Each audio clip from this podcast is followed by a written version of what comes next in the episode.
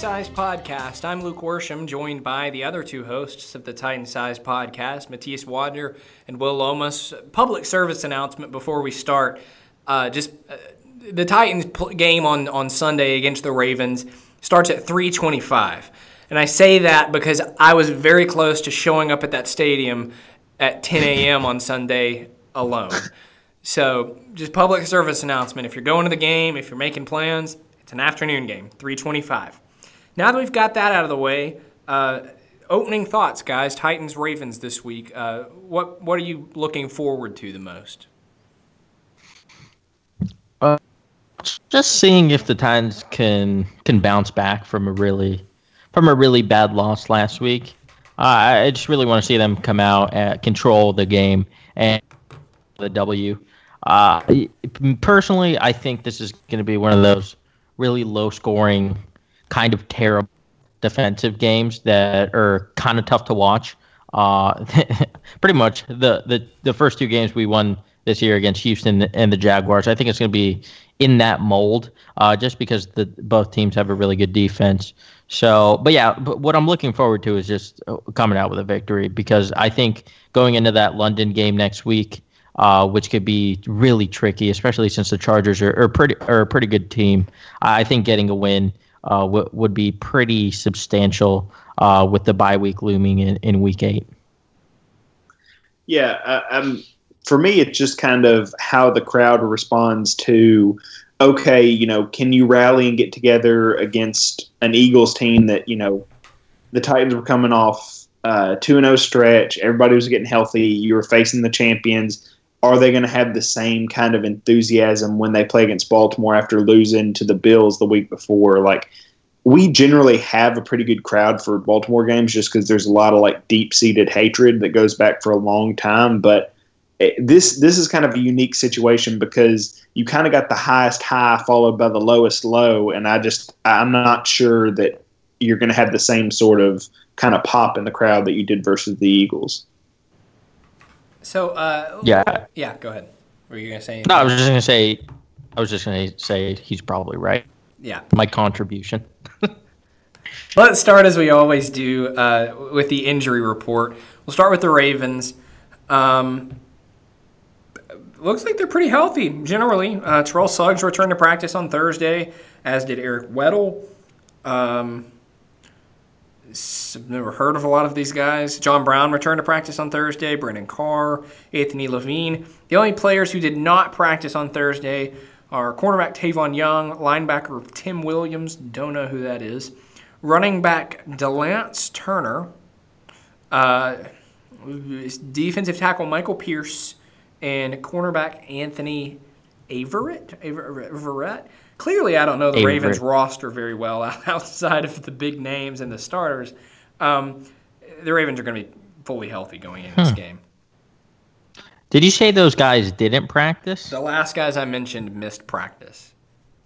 The, I th- a couple of those guys that we should probably pay attention to are Michael Pierce and Tim Williams. Actually, uh, Tim, uh, they're Tim both Will- correction. Tim Williams was limited. Okay, all right. So he's probably going to play. But regardless, they're two guys to keep an eye on because they're not full time starters; they're rotation guys. Uh, but Tim Williams has had actually a pretty good season uh, rushing the passer, and, and, he's pretty much just a one trick pony uh, in terms of that. He's really just a pass rusher uh, that they bring in to to sub uh, on certain downs. Ralph Suggs uh, or Tyus Bowser or some of their other guys. Uh, Za'Darius Smith, I think, is their other edge, and Michael Pierce is is like strictly a nose tackle who is pretty damn good at his job. Um, he, he is actually the Ravens' top uh, top graded defensive player, um, and, and he's just a guy that could really plug holes um, and, and, do some things. And he can also rush the passer a little bit uh, if if you do throw on the first two downs. So, so those two are definitely guys that you want to keep an eye on. Yeah, uh, Tim Williams is uh, a guy that I really liked two drafts ago. Not this one, but the last one, I think. Mm-hmm. Um, he and Hercules Mata'afa are the guys who I had as like first round guys who just the league did not see it that way. And Tim Williams is kind of finally showing it. He was kind of buried on the depth chart last year, but I mean, he's a really good pass rusher, and in this league, really I mean, that's the most valuable skill set a defensive player can have. So, I, I mean, he doesn't super concern me, and it, it helps the Titans that he's slowed, but he's maybe the guy I'm most afraid of on passing downs, including Suggs, even though I think Suggs has more sacks this year. So he, he's somebody I'd really watch. Mm-hmm. Moving on to the Titans injury report. Uh, pretty good, I would say. Taylor Lewan was full on Thursday, so he will play. That's what Vrabel said. Um, Wesley Woodyard limited. Looks like he's probably going to play. Same for uh, Dennis Kelly, who was full for the second day in a row. Now, a couple of surprises. Kamalei Correa went from full, or he was added to the injury report on Thursday, was limited with a, uh, a foot injury. Bennie Logan did not practice on Thursday, his first day on the injury report, with an elbow injury. Also, not practicing at all is linebacker Robert Spillane, linebacker Will Compton, and of course, Kenny Vaccaro. Uh, initial thoughts on that, guys? Uh, I would say probably you're going to have Correa. The Bennie Logan thing is a little startling, uh, but it's going to be good to get Woodyard and, uh, and Lewan back, though.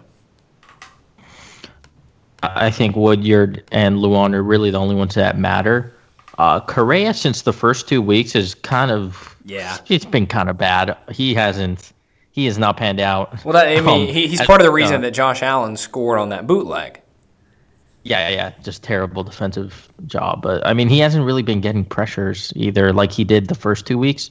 So I, I don't know. I don't, I don't think it really matters. Uh, Bennie Logan is it's fine, but like he's, he's just not really all that valuable. He's he's just like a nose tackle that, that can eat up a, a couple of bodies on, on the offensive line, uh, but that's about it. Uh, w- w- which might be valuable in a game like this because the Ravens do like to run the ball a lot.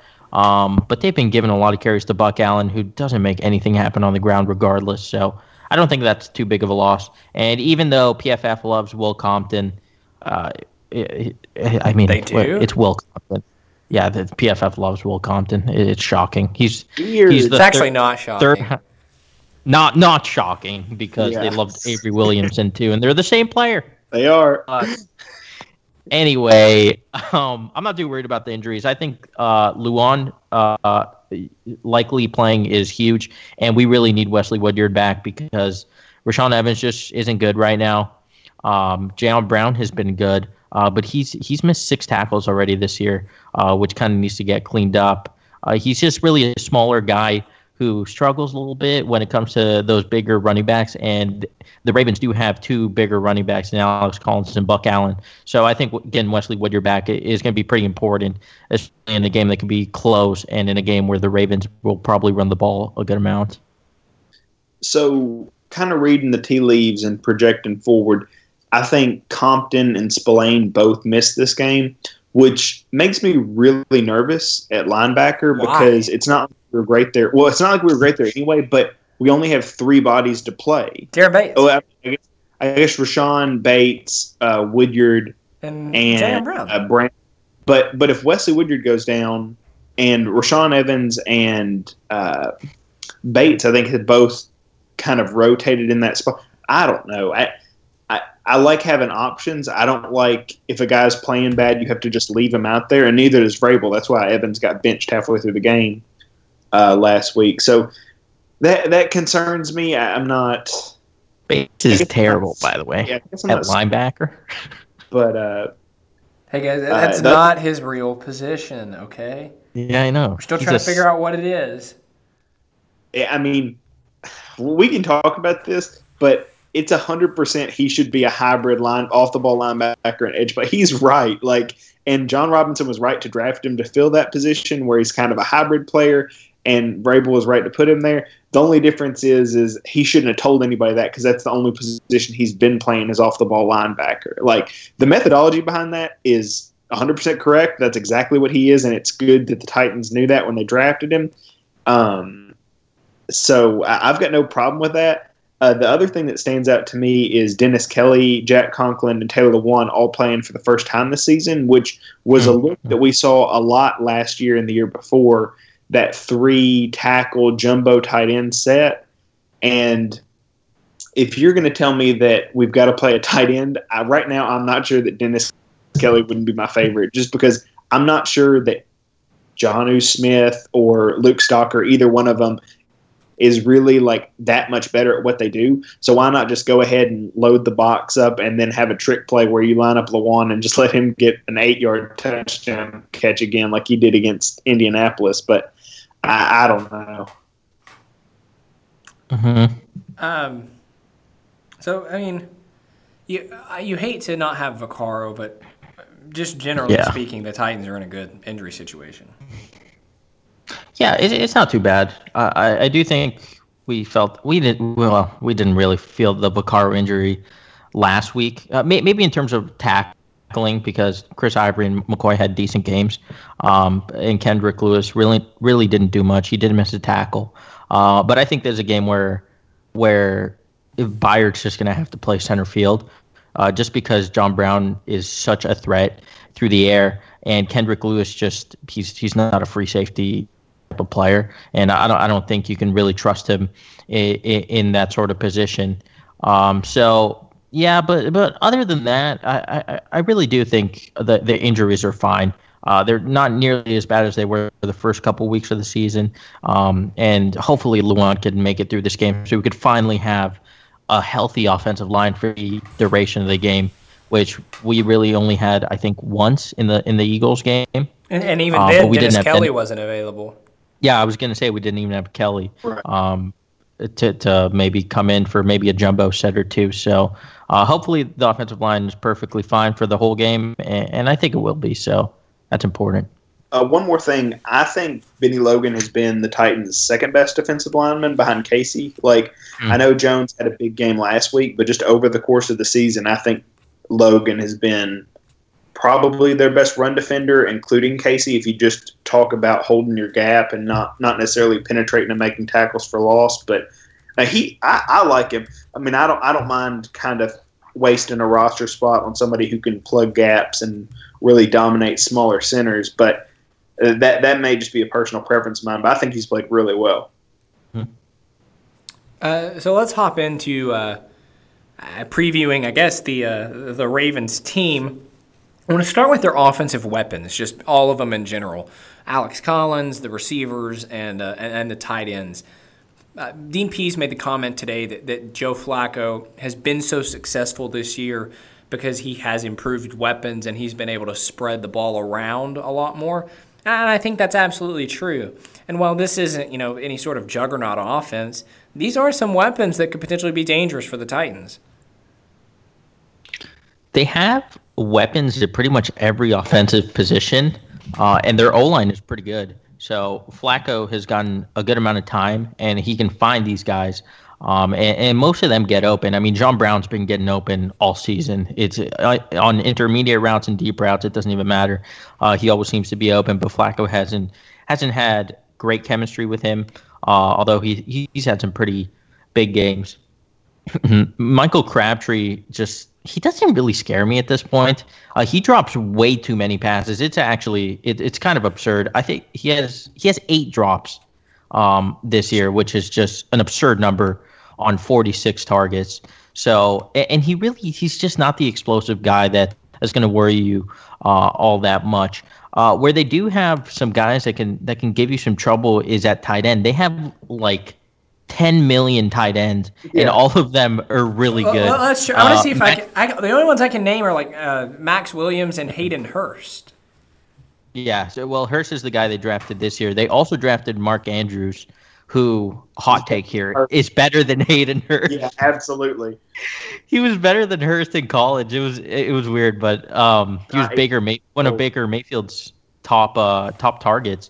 Um, and he's just a really good two way player. Can block very well, can catch very well. Maxx Williams has had a little bit of a breakout season this year. Uh, the numbers haven't been great, but whenever he catches the ball, he's actually making plays.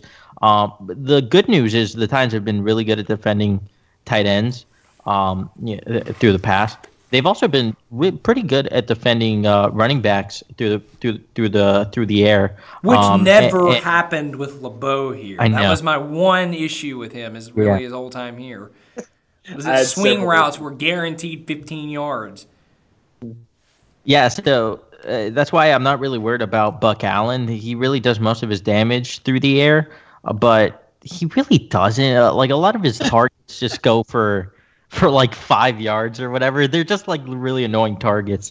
Uh, I, am more concerned about Alex Collins if we're uh, maybe on like screen passes because we've been really bad at tackling, and Alex Collins is one of the best tackle breakers in the entire NFL.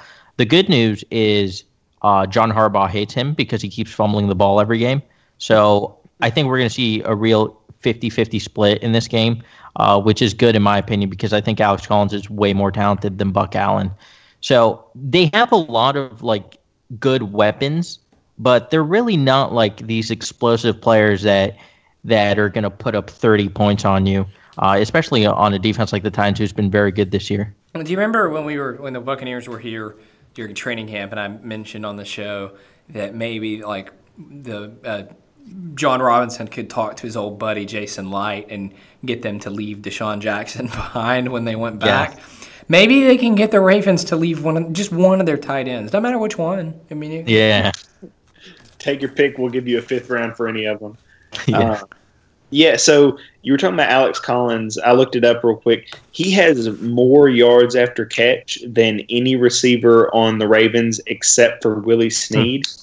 Uh, and Alex Collins only has nine catches. So that kind of tells you just how much he does after the catch when he only gets nine catches and he's averaging eight yards after contact per catch. Like, that's, I mean, that's so hard to believe. It's so I, I mean, you're right. You have to watch out for him. The good news is, like we talked about, Jayon Brown has been the most electrifying player that the Titans have had on the field consistently. I mean, you could argue Harold Landry has had a bigger play, and that Jurrell Casey's made more well, plays. you need to be giving Jonnu Smith more credit. When somebody's okay? going full speed, I have more confidence. Do what? I said you need to be giving Jonnu Smith more credit as being one of the most explosive oh, yeah. players. Yeah, yeah sorry, electrifying. Yeah, yeah, sorry, electrifying on defense. I guess nobody's as electrifying as Jonnu Smith on offense.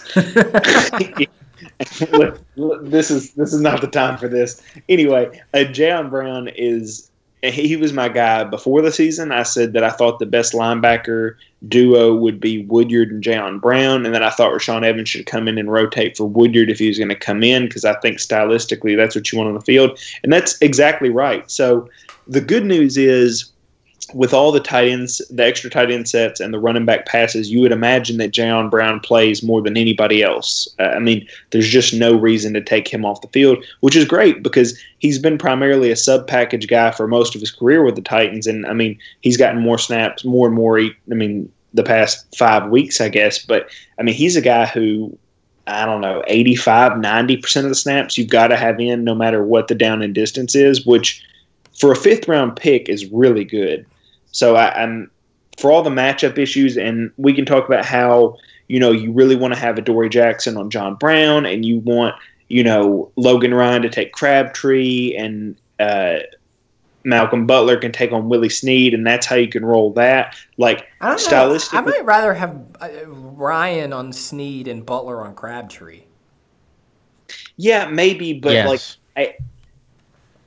Yeah, I, I guess that makes sense. I don't know. I just I really want, and maybe it's just in my head or whatever, but Crabtree's been targeted more than any other receiver they have. So mm-hmm. if the passes are going to be towards a cornerback, I would rather it be towards Logan Ryan than uh, Malcolm Butler. Does that make sense? Like, yeah. if, if stick my because Adoree Jackson has to take John Brown. Like, I would rather have Adoree Jackson on uh, Crabtree just because I think that's your biggest chance for a big play because Adoree Jackson has two interceptions and is off to a really good start, even though we don't talk about it enough. But if he's got to take the speed guy, which he does, then your next best corner is Logan Ryan. So put him on the guy that gets the most volume, even if he's dropping passes, and, and even hmm. especially if he's dropping passes, because maybe Logan Ryan can make a play on a ball where uh, Malcolm Butler just kind of needs the easiest assignment for the next couple weeks just to get his mojo back. And you know who hasn't really done much yet this year?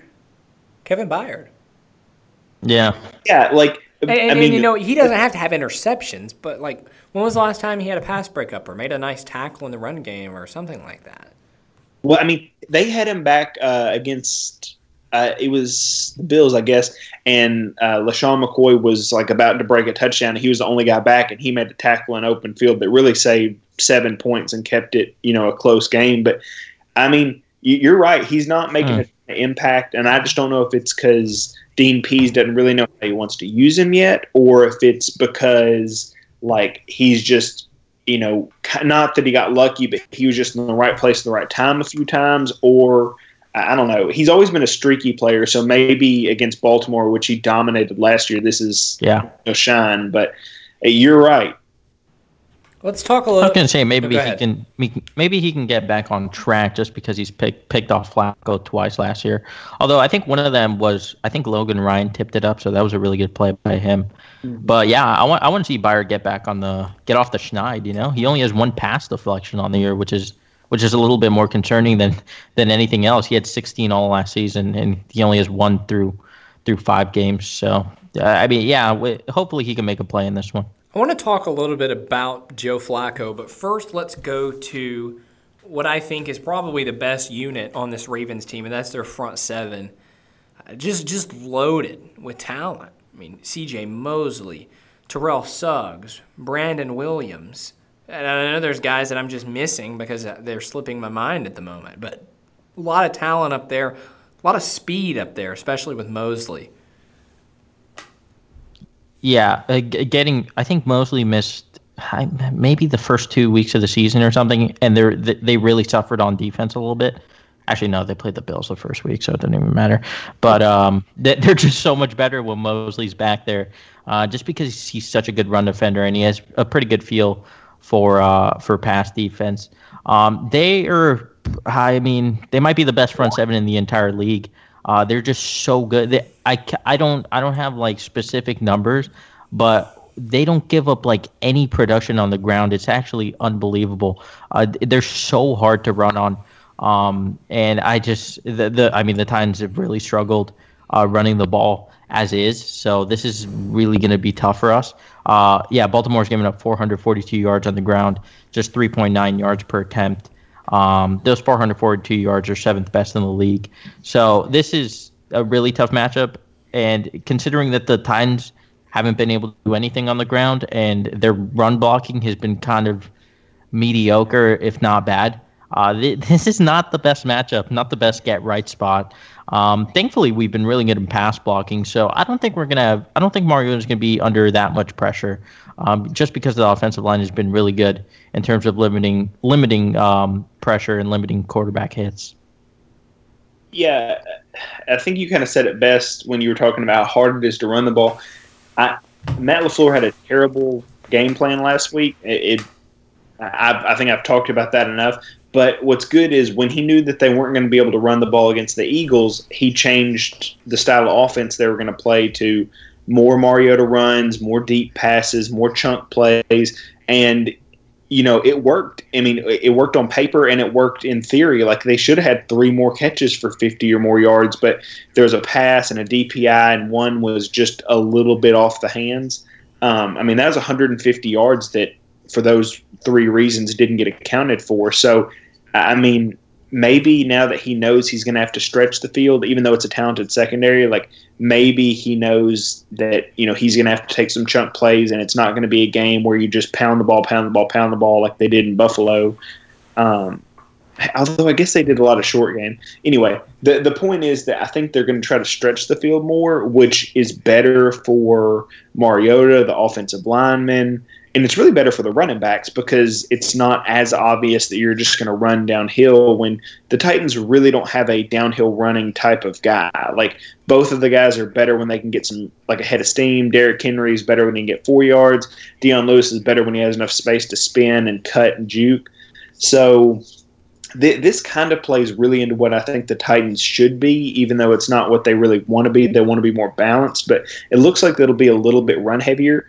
Um, mm we haven't talked about it at all, but one of the concerns I have with that is the rain. Um, somebody posted, I mean, it's supposed to rain this weekend, but somebody posted something over the weekend that said that rain doesn't slow offensive production anymore. But with the trouble we've had with drops, it just makes me really nervous to imagine our receivers with a wide open 50 yard pass and it just falling through their hands.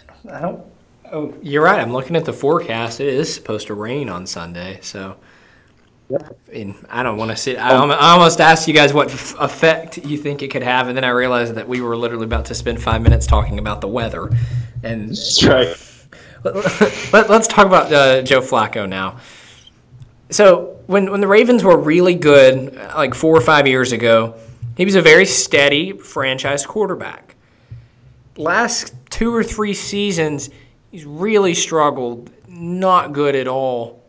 But this year, he looks like the version of himself that we saw several years ago, and it's good to see him playing well again. So I'll ask, uh, what's fair to expect from him on Sunday? And uh, you know, kind of as the Ravens go, he goes, or really the opposite way around. As he goes, the Ravens go. Yeah, when he's bad, he's really bad, and, and it's, it, it kind of catapults. You know, like a Blake Bortles thing where it's weak and you know week in week. He was just kind of in a slump for a couple of years. It's yeah, it's it's year to year, and you're right. When it comes to Bortles, it's any week you could just get just the, the worst. worst quarterback in the league or a decent quarterback who has a good game. But um, yeah, Flacco's I don't know. He's a bit of bit of an enigma. Last year, I thought he was one of the worst quarterbacks in the league, and then this year, he just looks really comfortable in their offense. Uh, and he's surrounded, like we've talked about, by a lot of good weapons. Uh, I think bringing in John Brown and Michael Crabtree has been really beneficial for him. Even though Crabtree drops a lot of passes, uh, he's just kind of a big target that you can, well, you can't really rely on him, but he's a guy you can target uh, pretty heavily. Um, and every now and then he's going to move the chains for you. And then John Brown is just, uh, a game wrecker. He's so fast. Um, and Flacco has looked really good throwing the deep ball this year, particularly to John Brown. Um, and then you you put in Willie Snead, Willie Snead in the slot, who just catches pretty much everything. Uh, he's just really surrounded by a lot of good weapons uh, that kind of fit his his style. Uh, and, and, the offensive line has been pretty good. So we but we want him to throw a lot in this game. Uh, let's let's not uh, let's not get it twisted. Uh, in their two losses this year, I know that this is like a, a mooch stat most times, but he's thrown 55 passes. That was in week two against Cincinnati, and then last week against Cleveland, he threw 56 times. Um, I I don't know Andrew what their game numbers. plan. yeah, it's a, I don't know what their game plan was last week, and I think it's a big big reason why they lost. I mean, they were averaging 4.6 yards per attempt, uh, and they only ran the ball 25 times, and they threw the ball uh, 57 times. So um, more of that, please. I, I, would love that. They only scored nine points. They couldn't get anything going. Uh, Flacco only averaged 5.3 yards uh, per attempt. So if we can get Flacco into the 45 to 50 range in terms of passes, uh, I feel very confident that we will have a good game.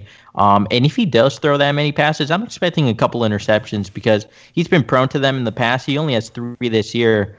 Uh, but the Titans have a lot of guys who can make plays on the ball. We've seen Malcolm Butler do it. We've seen Adoree Jackson do it, and, we've seen Kevin Byard do it in the past. So I think this could be a breakout game for the Titans secondary if Flacco does near that that 50 attempt mark.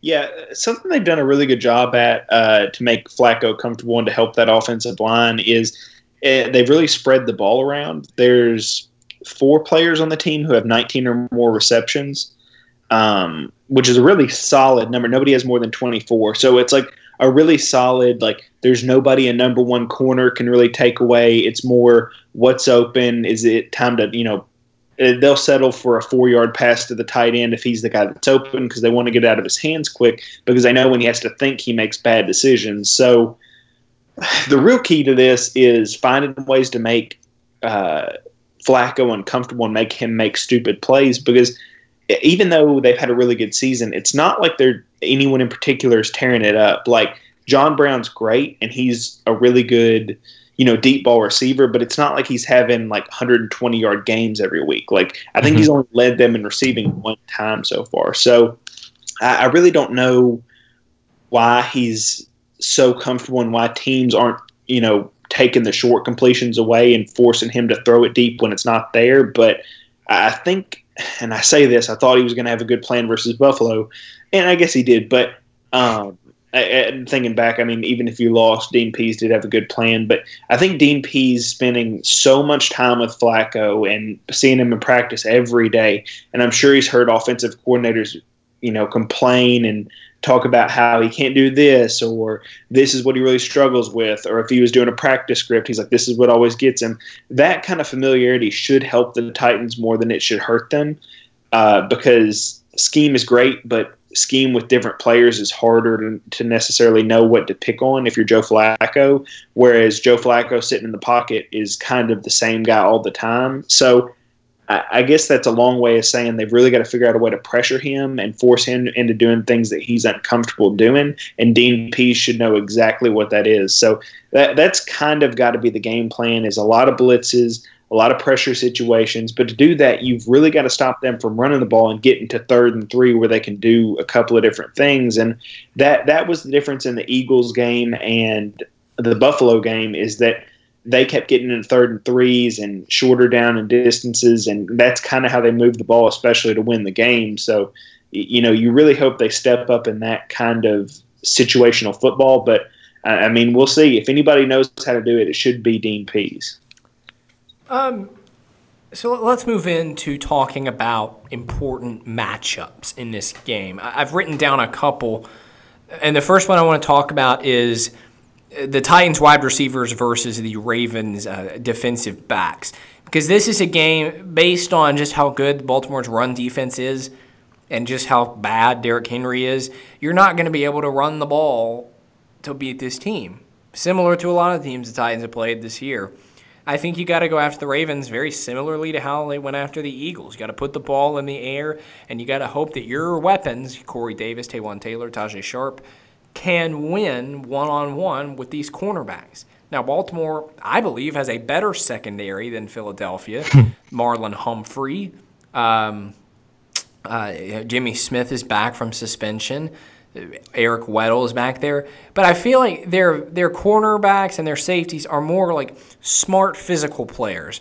You can beat them with speed, and so that's why I think Corey Davis should be used downfield. I think you got to get the ball to Taywan Taylor on, on crossers and things like that. I think that's how you attack the Ravens if you're the Titans. I uh, I'm a little concerned uh, because I, I maybe the Ravens secondary is the the weaker part of their defense, but I'm not sure that it is because they have Jimmy Smith back, one of the better cornerbacks in the league, I think.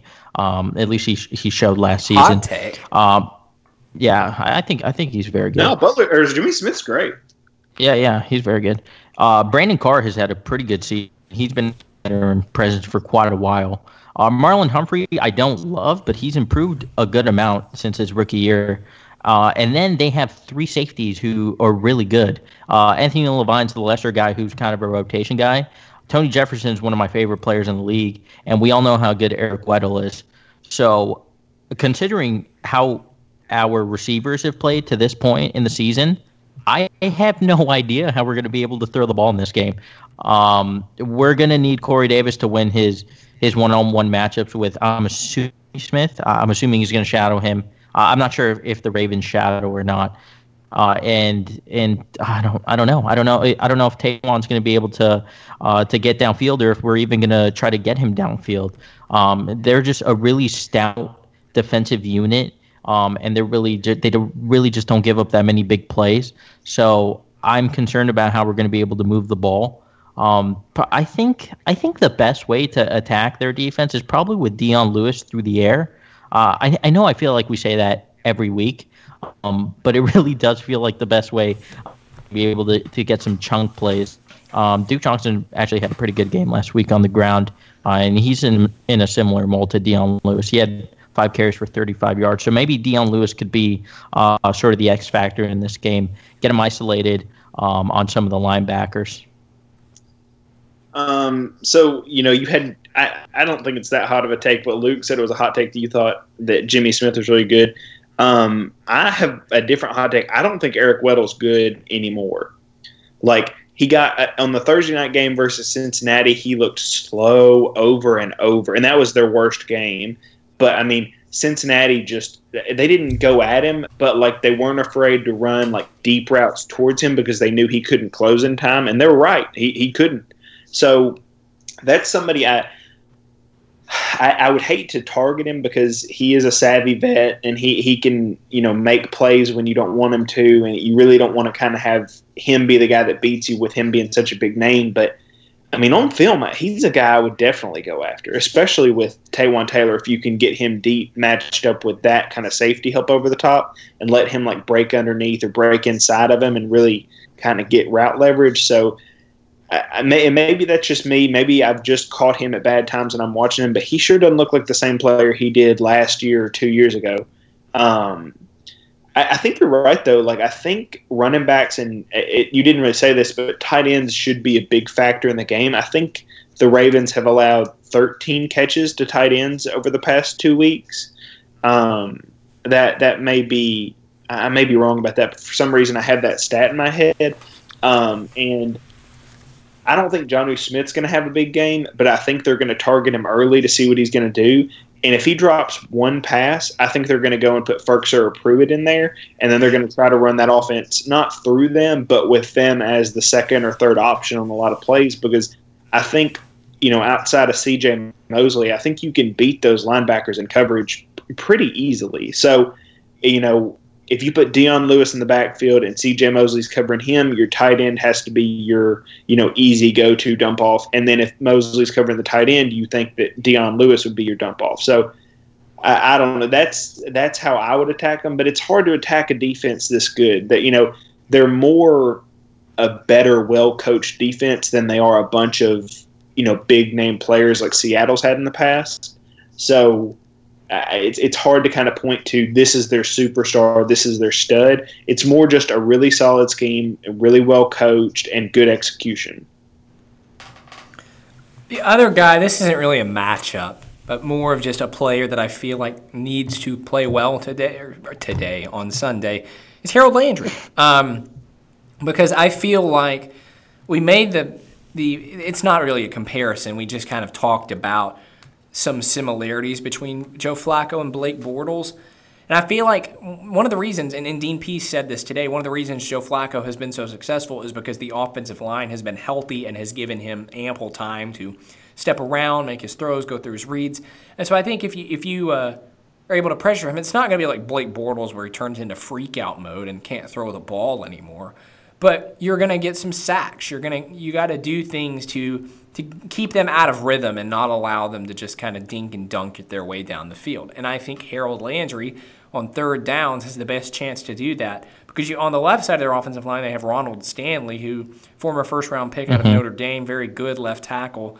So I think on the right side is where that needs to happen, and it needs to happen from number 58. Yeah, I agree. I I wouldn't say he's been up and down, but I think in the Houston game and the he was really good. Um, and then and then against Jacksonville and Buffalo, he, he he was just all right. Um, he did have two total pressures last week. He had two hurries, so he didn't have a bad game by any means. Um, and he's easily been one of our best pass rush. And, I agree that you really do need a pressure Flacco. You can't you can't allow him too much time back there because he's just smart enough uh, to find the open guys um, and get his and get his playmakers into position into, into positions to run after the catch. So I, I agree that is a matchup to watch. Uh, I, I I would be very interested to see him against Ronnie Stanley because Stanley's been very good this season. Um, I, I think he's really improved since his rookie season.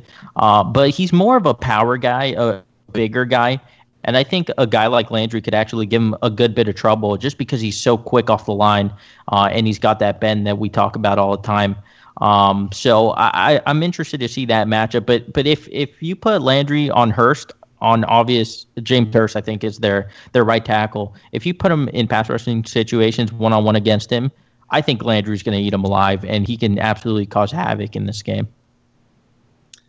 Yeah, I was I, I, was a big Ronnie Stanley guy coming out. Like I thought he was really good. There was this weird uh, rumor going around about him. I don't know if y'all remember this that he didn't love football and that he wanted to play basketball, and that's why everybody was putting Tunsil over him at tackle, even though Ronnie Stanley had better tape, even though nobody wanted to talk about it because Tunsil kind of had fast feet sometimes.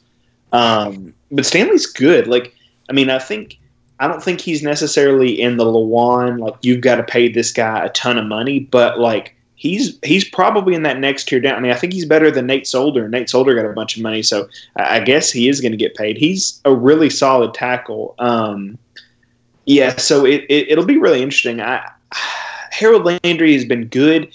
The way they use him sometimes makes me crazy, and, and I've had. Uh, concerns about how defensive coordinators use edge players before uh, last year with Orakpo.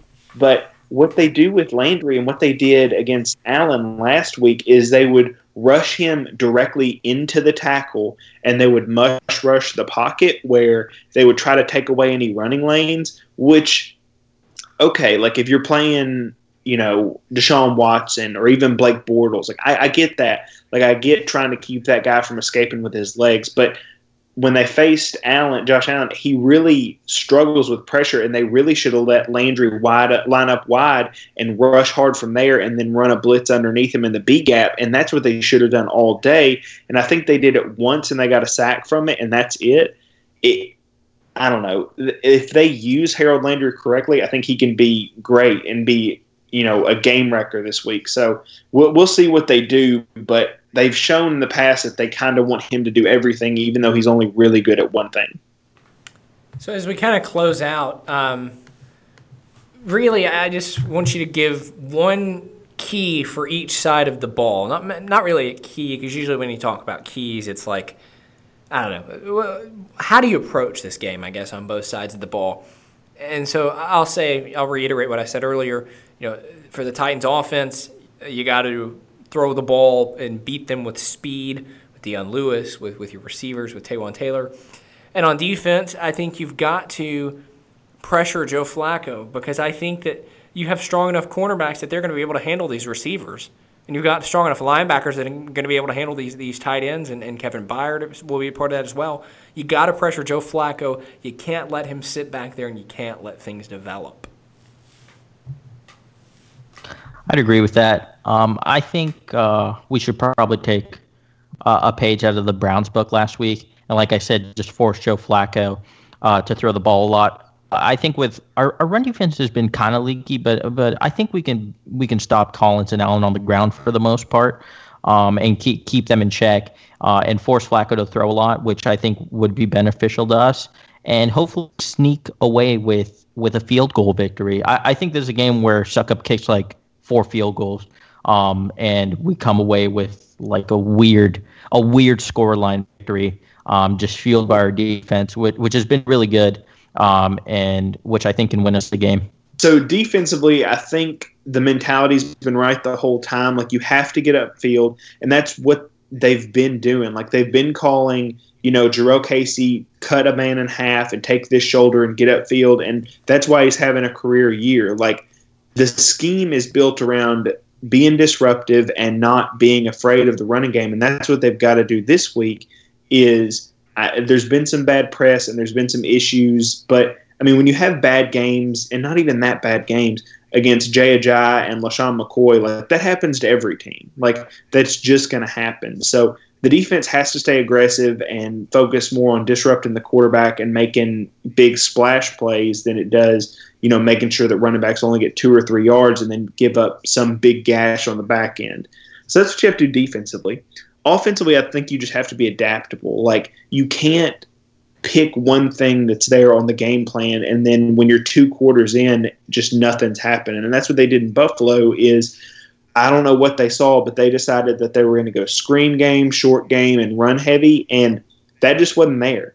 Like you've got to give Corey Davis a chance to have another big game, and when they gave him a chance, he had a 23-yard catch. I mean, you've got to trust that Corey Davis can beat one-on-one coverage, and sometimes you've got to trust that he can beat double coverage because that's what he did uh, on last Sunday. Like Corey Davis and Taywan Taylor should be explosive, I guess is the word I'm looking for. They should be explosive enough to beat man to man coverage fairly consistently, which means that maybe you have to go to Tajae Sharpe's read as the third man 30% of the time. It, you really shouldn't have to go so deep to where you're throwing to Darius Jennings and Nick Williams, even if they're out there. And I know Nick Williams is still on the team, but I mean, you shouldn't really have to get that far down your order to make a play. So you've got to be adaptable. It's more about taking what the defense is giving you, and LaFleur has done that in the past, but he's got to get back on track to really attacking what's there. Yep. Um, good good thoughts all around. Uh, you know, it's funny.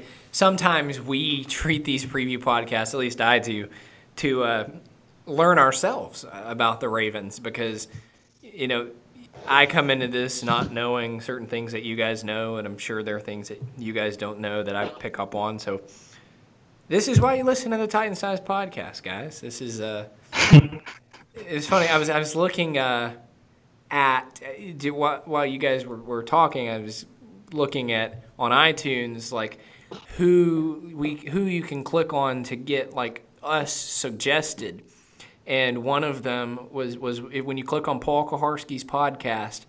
Uh, uh, one of the first mentions is our podcast. Like people who subscribe to oh. his podcast subscribe to ours too. So right, right at right behind the midday 182 and ahead of uh, RPO. So Woo! yeah. Uh, so, th- so oh baby yeah so so thank you to all of you who are listening uh, we, we appreciate you guys. We enjoy doing this. Uh, that's going to do it for this episode, though. Uh, I hope you are enlightened on the ways of the Baltimore Ravens. Enjoy the game on Sunday. We'll be back next week to recap it. And, uh, guys, next week starts London week. I'm excited. I get to wake up at, well, you guys have to wake up even earlier than I do. But yeah, those games my, are always fun. My alarm will be set for like 7 a.m. for that game. Mm. Not looking that forward hurts. to that. That hurts the soul. Those games are like not always fun. They're crazy. Yeah, I don't know what I meant. I don't know what I yeah, said. The weirdest stuff happens in those games. Like I have no idea if we're going to win by 50 points, if we're going to get smoked, if it's going to be a tie. Like literally You're anything right. can happen. The Ravens like what 40 to 6 or something last year? Yeah, it was not even close. Like and then uh, that I think Dolphin Saints also played. That was something happened to the Chiefs several years ago. Uh, they got cursed. I, I don't hold on, hold on, hold on, hold on. In this Ravens Jaguars game, Flacco was eight of eighteen for twenty eight yards and two interceptions. Oh my gosh. yeah, it was a ballot through a touchdown. It's like a historically bad quarterback performance. Yeah, like can you imagine like Flacco versus uh, Blake Bortles as the quarterback matchup you're going to get in London? Mm-hmm. Like that was unfortunate for them. Yeah. Well, uh, we're going to go. We'll talk more about this obviously uh, next week. We'll get Matthias, our, our, crack researcher, to bring us some more interesting stats from London games. And uh, we'll be back next week. So, uh, for Matthias Wadner and Will Lomas, I'm Luke Worsham. Thank you for listening to the Titan Size podcast. Enjoy the game. We'll talk to everyone next week. Mike Rowe here with a few thoughts on my favorite sweatshirt. A classic zip up hoodie that used to be navy blue but has since faded to what the fashionistas call a distressed indigo. It's 13 years old, soft as a flannel bathrobe, and after a few hundred dirty jobs, demonstrably and undeniably indestructible. This is the kind of sweatshirt girlfriends like to permanently borrow, but I've held on to this one because I got it from American Giant. American Giant makes all their stuff right here in the USA so they can control every link in their own supply chain. That matters because when you buy American Giant, you not only get great quality, you create jobs for people in factory towns all over the country. No pressure, but if you give a damn about the business of making things in America, you got to support the companies who are doing it right. Go to american-giant.com slash Mike to get 20% off your first order. That's american-giant.com slash Mike.